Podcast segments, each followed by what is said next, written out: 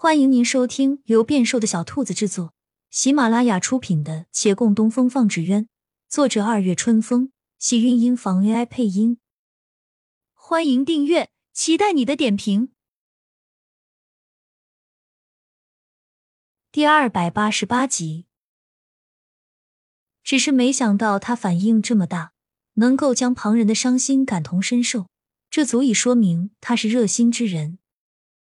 可我们到底是旁观者，这事情最难过的是顾掌柜，我们实在不忍心，还请您暂时莫要告诉他。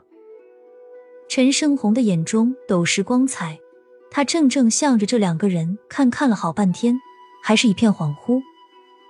外头的云层逐渐挡了日光，厅堂内慢慢昏暗了下来。他就这样背对着大门，茶水放温又变凉。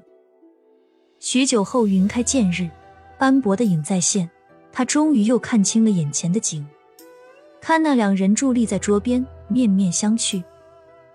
骆长青时不时拿胳膊肘捅一捅身边的人，还不断使眼色，大概是想叫月兰开口问问话。而月兰一直没动，他急不过，朝他横眉怒目，吹胡子瞪眼。顾掌柜苦笑了一下，这骆长青应该不是他本人吧？当时陈货的药被打碎，屋内有四个人。他说不好骆长青私下里是怎样的形态，但自认为还算了解孟寻。他看破不说破，缓缓道：“没事。您真的还好吗？我当然好，你们想多了。顾掌柜他也没事的。”他摸了摸被茶水浸透的袖子。他不是小孩，活了这么久，什么大风大浪没见过。他会难过，但不会接受不了，更不会要死要活。你们放心。他站起身往外走。比起生死相别，我想他更痛心的是小峰去京师的这几年，大概过得并不好。这孩子注定苦命，一辈子没福气。孟寻怔了一下，追上来道：“你猜的没错，但这个更不能说。陈大掌柜，算我求你了。”他静静看着两人，见他们神情同样黯然。孟寻又道：“即便哪一天将这事告诉顾掌柜了，这期间小峰的真实经历，我们也不打算说。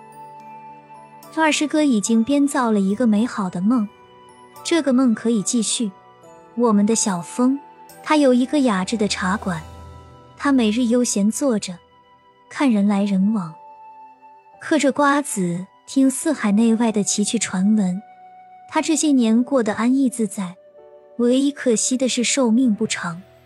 但走的虽是意外，却也安安稳稳，没遭罪。只要我们大家都这样说，顾掌柜不信也会信。这话已然说漏了嘴，他仍不点名，只道：“你们的好意，他会明白的。斯人已逝，苦难也随之烟消云散了。”他不会作茧自缚，会更用心的活着，替小峰多看一看这世间的风景。他告了辞，再往外走，脚下如拴了重石，步履走得缓慢，还与几个人撞上了，浑浑噩噩，不知道道歉，也忘记了骂人，反倒是那被撞的人见他一脸呆滞，关切的问了几句，他没回答，继续往前走。那人在身后好心提醒他走反了方向。那不是去陈家巷的路。陈生红名气不小，街上的人几乎都认识他。行人见叫他不回应，便也作罢，冲他最后一声喊：“不理我算了，白下了我方才的好心。”声音在耳边散去，他才回神。是小峰已经走了，再不能叫身边人的关心都白费。长青斋那几人能够对他如此用心。他不该辜负他们，不想让他知道，那就不知道吧。他对着阳光咧嘴挤出个笑意来，而后调转头，从六渡街仓皇跑过，迅速回到了红渊坊。因他初时的吩咐，红渊坊已请来了不少零散艺人们。可是那模板原先就只有各派政治传承，这些人手上没有，不好擅自出主意。他们商议了几番，有人道。记得以前遇到制作方面解决不了的难题，四派正知是责无旁贷要参与相商的，我们不如去请岳公子给四派发个号令，叫他们都过来吧。反正如今大家都在维远县，也方便。他心说，这可不能叫真正的陈生红过来。捋着下巴道：“可以是可以，但是呢，杨派首先是不用叫了，等个一二十年再说吧。唐派唐善春那老家伙太难伺候，你瞧他日子过得一塌糊涂。”连他儿子都不愿意在跟前待，这人多失败啊！而且他这么多年都在研究字画，只冤这个东西没什么长进。听我的，不用找他来了也没用。众人听这话，怔怔看着他，一时没反应。